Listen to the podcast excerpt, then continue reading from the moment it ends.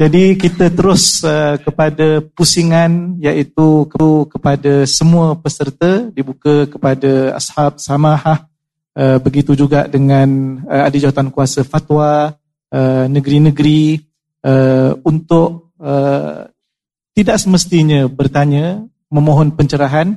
Kalau sekiranya nak bagi pencerahan uh, dan juga ingin berkongsi idea pun kita adu-adukan uh, yang penting kalau perlu direspon nanti, kita ada reserve lebih kurang 10 minit yang terakhir pada 10.20. Uh, kita bagi peluang kepada ahli panel untuk uh, menggulung dan juga merumuskan perbincangan kita pada malam ini insyaAllah. Jadi untuk itu, uh, saya membuka seluas-luasnya uh, kepada hadirin dan hadirat untuk uh, berkongsi ataupun ingin ajukan soalan kepada ahli panel pada malam ini, dipersilakan. Bismillahirrahmanirrahim. Assalamualaikum warahmatullahi taala wabarakatuh. Ashabus samahah ahli-ahli panel forum pada malam ini. Yang mulia Tengku Amir. Ashabus samahah mufti-mufti negeri. Ashabul fadilah negeri-negeri. Tuan-tuan guru, alim ulama, kibar ulama Tan Sri Datuk Sri hadirin hadirat sekalian. Saya Abdul Bari dari wilayah Persekutuan. Atas nama penyelarasan. Teks bahasa Arab berbunyi Ikhtilafu ummati rahmah. Saya tak pasti adakah ia hadis Nabi atau asar sahabah. Tapi saya yakin yang berbahagia sahibus samahah Profesor Madia Dato' Arif Perkasa Dr. Muhammad Asri lebih arif dari saya. Macam mana kita nak perkasakan institusi fatwa kita jika kita berbeza fatwa yang jurangnya sejauh langit dan bumi.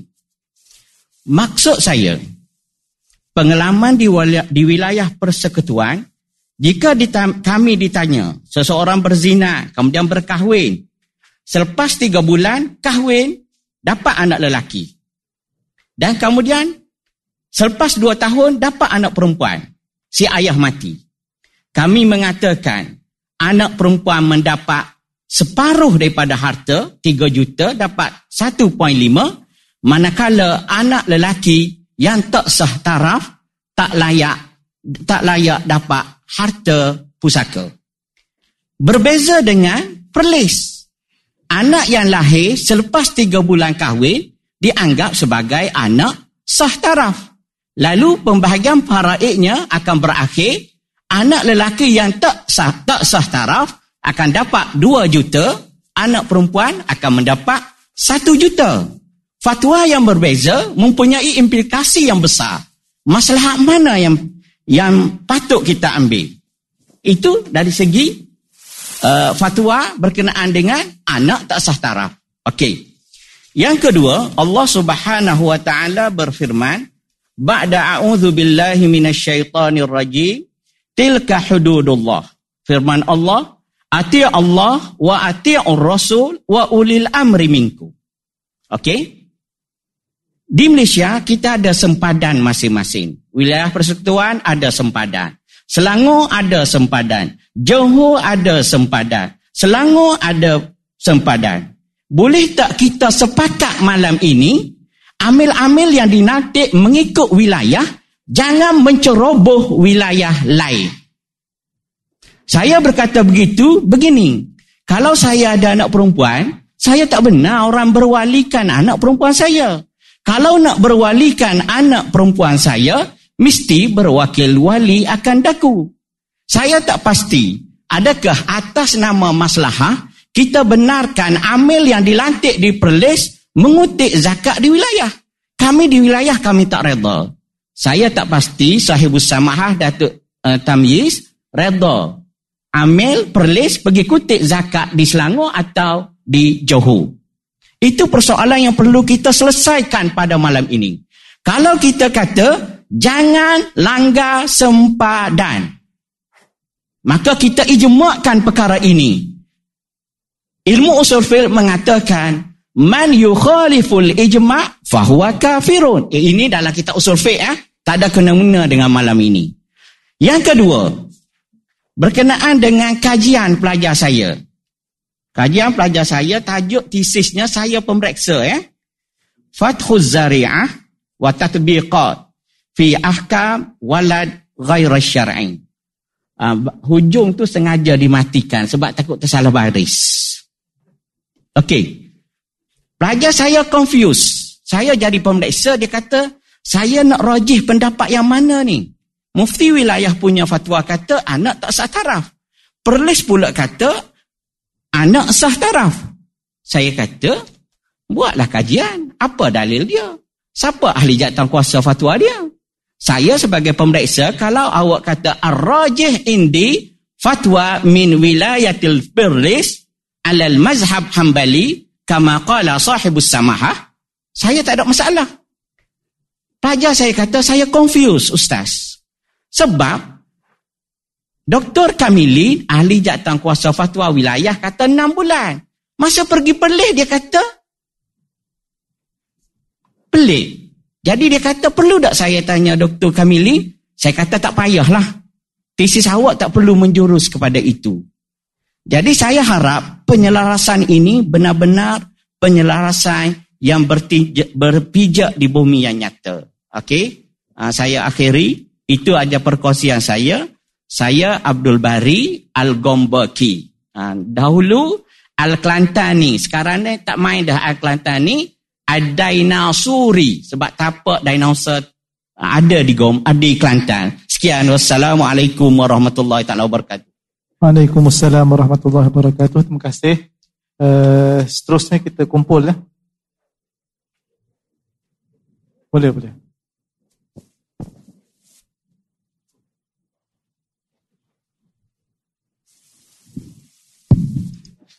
Untuk kursi terima kasih kepada Adlai Nosuri yang tanya tadi.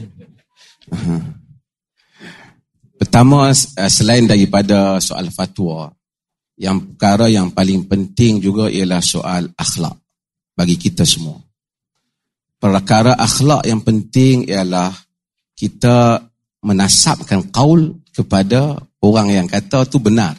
Setelah kita tabayun adakah dia kata ataupun dia tak kata. Ini pentinglah termasuk juga uh, tuduhan begitu juga. Uh, saya kena sebutlah pasal dia babik negeri. Pertama berhubung dengan amil zakat ni tidak ada amil yang dilantik di negeri lain. Maksudnya yang ada ialah negeri lain datang membayar ke Perlis ada. Dan kita tahu juga ada orang Kelantan balik bayar di Kelantan, ada orang Perak balik bayar di Perak. Jadi nak kata melantik negeri-negeri lain amil itu memerlukan bukti surat dilantik menjadi amil. Dan ini adalah soal akhlak kita di dalam kita berinteraksi antara satu sama lain. Yang kedua ialah soal menukilkan. Nukil tu macam kita kata kerana dia kata sahibu samaha kata boleh kurang pada enam bulan ala mazhabi hambali. Sebenarnya kita tak pernah kata ala mazhabil hambali. Kerana mazhab Hanbali juga atas pada enam bulan. Pendapat yang menyatakan boleh daripada kurang daripada enam bulan ialah pendapat Hasan al-Basri, Sulaiman bin Yasar, uh, Muhammad bin Sirin. Ya pendapat juga beberapa orang tokoh dalam Hanbali tapi ia bukan mazhab Hanbali iaitu pendapat Ibn Taymiyah Ibn Qayyim, pendapat Dutu Yusuf Al-Qaradawi. Soal maslahah doktor dia bukan masalah satu juta tu ya. Masalah ni banyak. Masing-masing melihat pada dimensi sudut masing-masing. Di Malaysia ada 400 ribu permohonan anak tak sah taraf. Apabila satu orang dia pergi ke sekolah, anak yang pertama dia bin Abdullah. Dia, tapi dia nak kena tahu dulu fatwa perlih apa dia. Fatwa perlih bukan kata anak zina boleh bin.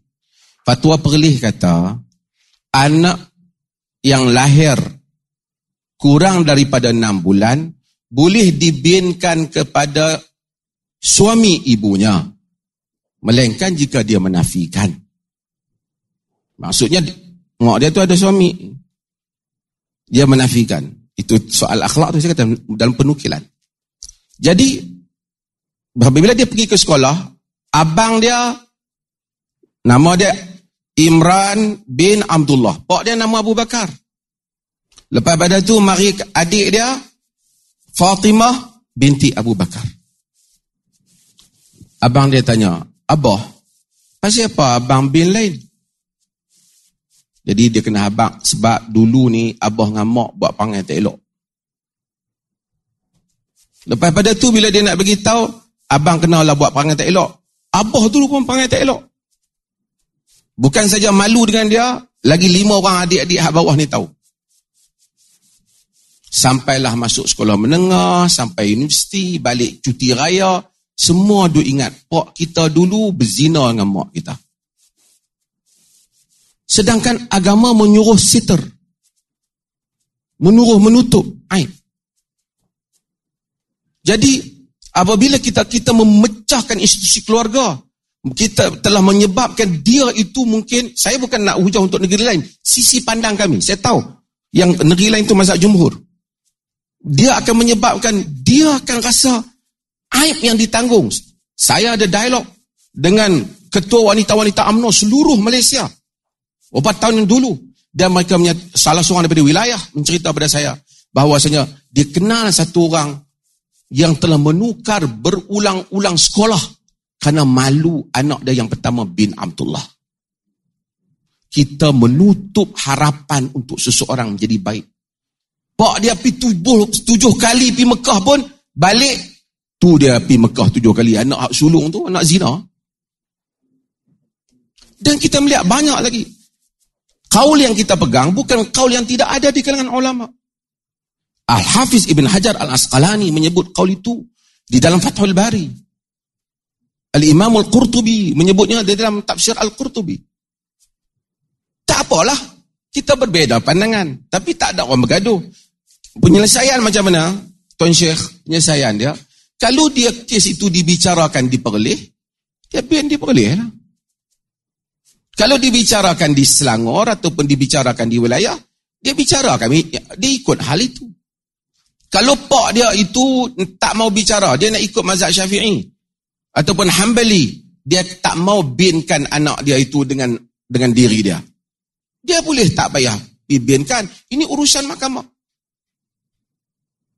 Keputusan hakim memutuskan khilaf. Yang penting ialah apabila kita membakar sentimen di kalangan rakyat. Keluasan ini, kita lihat pada 400 ribu yang melaporkan kepada pihak pendaftar.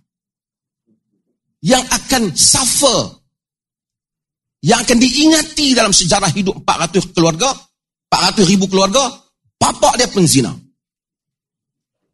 Sedangkan ruang kemaafan dan penutupan agama beri. Walaupun kaul. Ini yang disebut oleh Syekh Mustafa Zarqa. Kata di kemungkinan satu kaul itu yang dianggap kuat pada satu zaman menjadi daif pada zaman yang lain disebabkan perubahan manusia, keperluan, fasadnya masyarakat. Kaul yang dianggap daif pada satu zaman menjadi kaul yang kuat pada zaman yang lain. Akhir, at the end of the day, ini adalah perkara khilaf. Saya belum pernah mendengar satu orang pergi tumbuk satu orang pasal kisah ni. Tapi khilaf politik tumbuk orang merah. So kita sebagai orang berilmu jangan jadikan don't exaggerate these differences supaya orang menganggap kita dah kalut dah. Dalam dunia Islam saya sebut dalam mazhab Imam Malik dalam mazhab Syafi'i baca bismillah wajib Fatihah tak baca tidak sah Guru dia Imam Malik kata baca bismillah bagi Fatihah makruh. Tak pernah orang kata teruklah Syafi'i telah tak sahkan semayang guru dia. Anda kata itu adalah ijtihad dalam kerangkanya. So kita kita so itu fatwa ini soal kematangan dan kebijaksanaan kita dalam menguruskan perbedaan. Terima kasih. Terima kasih atas respon Ustaz bersama Haratuk. Uh, seterusnya Sekiranya ada satu lagi. Sila.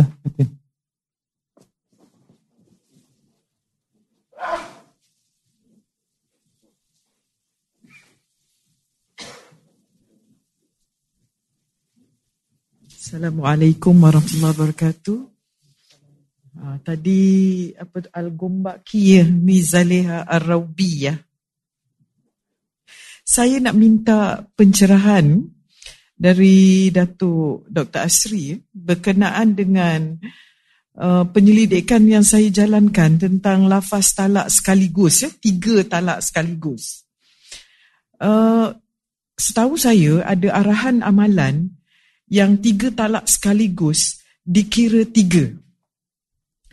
Tapi apabila saya pergi ke Perlis, tiga talak sekaligus dianggap satu. Bermakna kalau pasangan itu hendak merujuk dan suami telah melafaz talak tiga, dia tak perlu kut-angkut Cina buta lah, tak perlu Cina buta, pergi rujuk terus. Jadi apa yang berlaku, uh, pasangan-pasangan yang telah melafazkan talak, di negeri-negeri selain daripada negeri Perlis akan pergi ke Perlis untuk uh, untuk rujuk lah. Sebab dia kira tiga talak sekaligus itu dikira satu. Nah, dikira satu. Jadi apa yang berlaku? Uh, pelaksanaan kepada fatwa tiga adalah satu dan tiga adalah tiga itu uh, akan menyebabkan uh, mereka mengambil jalan pintas. Jadi saya tanya dengan uh, masa tu Ketua Hakim Syari'i Perlis, macam mana jalan pintas yang boleh dilakukan? Ya? Ialah pasangan itu uh, walaupun dia kata uh, ini hanya untuk orang Perlis saja. Orang luar daripada Perlis tak boleh menggunakan kemudahan ini. Jadi saya kata, apakah um, mekanisme yang telah digunakan selama ini ialah orang yang bukan perlis, yang bukan bermastautin di perlis akan menukar alamat kad pengenalan supaya alamat tu alamat di perlis. Jadi tadi ada perbincangan tentang bukan saja uh, uh, memperkasakan fatwa itu melibatkan fatwa itu sendiri tapi pelaksanaan fatwa kepada masyarakat. Jadi saya mohon pencerahan supaya saya memahami apa yang sebenarnya yang berlaku. Terima kasih. Terima kasih. Sila bersama. Terima kasih. Banyak soalan dah saya. Alang-alang duduk tang ni kan. Terima kasih kepada Prof. Datuk. Dia begini. Pertama, kembali tadi. Jujur di segi ilmu, jumhur talak tiga, jatuh tiga. Uh, kaul yang terkenal yang bangkitkan isu ini sehingga dia dipenjarakan ialah Ibn Taymiyah rahimahullah. Dr. Yusuf Al-Qaradawi bila menyebut tentang hal ini dia kata, lihat Ibn Taymiyah, pada zaman dia mengeluarkan fatwa itu dia telah dipenjarakan, tetapi hari ini negara-negara teluk memakai fatwa Ibn Taymiyah. Sebab apa? Sebab dulu siapa baca dalam karya-karya Melayu termasuk buku Hamka ayahku tentang Cina buta. Kerana dia dia geram. Aku talak hang seribu. Jadi jatuh terus. Talak tiga jatuh terus. Dia pergi dia tidak ada ruang. Itu yang kadang-kadang baru menikah nak pergi buat Cina buta dan seumpamanya. Tak apalah itu satu sesi. Dan itu juga ada perbincangan masalah tahlil hal itu apa yang Ibn Taymiyah lihat, dia kata kerana at-talaqu marratan. Talak ni dia dua kali yang diberi peluang kerana nak mengelakkan. Kerana orang talak ni kadang-kadang dia tak fikir. Terus dia pergi talak sampai tiga, akhirnya baru kahwin. Ramai budak-budak muda sekarang dengan panas baran dengan apa. Talak-talak kahwin. Dia pun mari banyak kes keperlis. Lagi saya beritahu, boleh ke tak? Ha? Saya nak cerita ialah, kalau dari segi hukum, contoh, satu orang pasangan, saya tak mau sebut negeri lah, saya sebut negeri Datuk Wan lah, duduk tepi saya, kalau nak marah pun dekat. Satu orang di Pulau Pinang, dia kata talak tiga jatuh satu. Suami dia kata. Isteri dia kata talak tiga jatuh tiga. Pasal isteri dia pun memang tak pada berkenan dah. Jadi satu hari suami dia kata aku talak kau tiga talak. Lepas tu suami dia menyesal. Suami dia kata sebenarnya abang duk baca talak tiga jatuh satu. Dia kata tak. Saya pegang mazhab syafi'i. Dan jumhur. Talak tiga jatuh tiga. Suami dia kata satu. Dia kata tiga. Dia pergi ke hakim qadi di Pulau Pinang keputusan qadi memutuskan hukum talak tiga jatuh tiga di Pulau Pinang. Tapi kalaulah diandaikan isteri dia pun pakai mazhab suami dia dan mereka tak angkat benda ni kepada pemerintah, kepada hakim dan hal itu diselesaikan antara mereka dengan anggapan talak satu telah berlaku. Itu juga mungkin. Dalam sejarah Islam, hal itu berlaku. Mahkamah di Baghdad, mahkamah di Khurasan, mahkamah di Madinah. Di atas perbedaan-perbedaan mazhab dan imam, telah mengeluarkan perbedaan hukum di dalam sebagian hal. Di harta diperoleh, katakanlah satu orang kata, talak isteri dia tiga. Suami dia mazhab syafi'i, isteri dia mazhab syafi'i, kuat dalam hal ini. Mereka menganggap tiga. Mereka boleh bagi tahu hakim, kami dah talak tiga. Hanya pemerintah masuk campur atau mahkamah masuk campur apabila ada aduan. Kerana keputusan qadi mengangkat khilaf. Tapi kalau orang pi urusan dia di Selangor, dia tak boleh bawa kes tu pergi ke Perlis. Kalau ada orang pergi tukang alamat, buat kata tipu, sebenarnya kami bukan saja talak. Semua benda boleh buat macam tu. Semua benda. Tapi, teknikalnya, hanya ahli yang bermustatin di negeri itu sahaja memakai hukum itu. Dan kemudian, Qadi akan tanya di mana kes itu berlaku dan awak balik kepada tempat kes itu berlaku dan pemerintah yang berkuasa padanya. Dan dan itu dia sebenarnya uh, bukan simply uh, jom kita pergi beralih kita tenggak dia tidak seperti itulah. Dia ada proses yang hukuman. Terima kasih. Terima kasih saya bersama atas uh, penjelasan jadi tuan-tuan dan puan-puan sekalian uh, nampak-nampaknya lah maknanya jika ada sebarang soalan lanjut tuan-tuan sekalian ada masa lagi sampai esok uh, boleh sambil minum sambil makan tengah hari dan seterusnya insya-Allah uh, boleh juga dapat jawapan direct uh, daripada mana-mana panel yang dikehendaki. Saya uh, mohon maaf uh, kita terpaksa uh, ke penghujung uh, forum kita dan saya elok rasanya saya menjemput salah seorang wakil uh, daripada tiga ahli panel kita. Uh, yang pertama lah yang dah lama diam nampaknya Soibu Samahah uh, Datuk Kifli untuk uh, menggulung dan juga merumuskan uh, forum memperkasa institusi fatwa di Malaysia dalam beberapa minit yang sangat ringkas Ibu Samah Datuk. Terima kasih Datuk Pengurusi. Tuan-tuan dan puan yang dihormati sekalian. Bagi merealisasikan, memperkasakan tema ini, institusi fatwa di Malaysia, uh, nampaknya ada isu pun belum selesai kita bila soal jawab. Tetapi secara roh kebersamaan itu kita kena selesaikanlah dari sudut itu sudah pastilah penyelarasan dan juga selama mana undang-undang kita menyatakan bahawa hal agama itu hal di negeri ah, jadi itu mungkin masih lagi isu dari sudut itulah. Namun berlapang dadalah kita untuk melihat situasi ini diselesaikan mengikut kapasiti yang ada dan negeri yang ada pada eh, di Malaysia ini.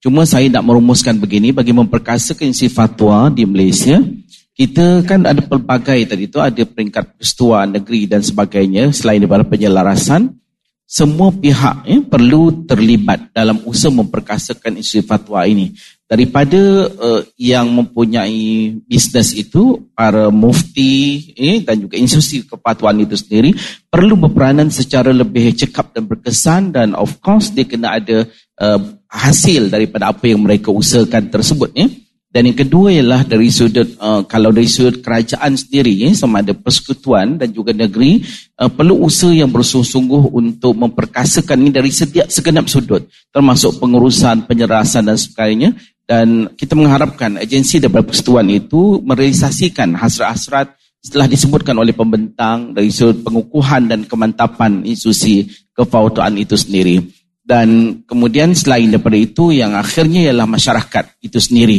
eh?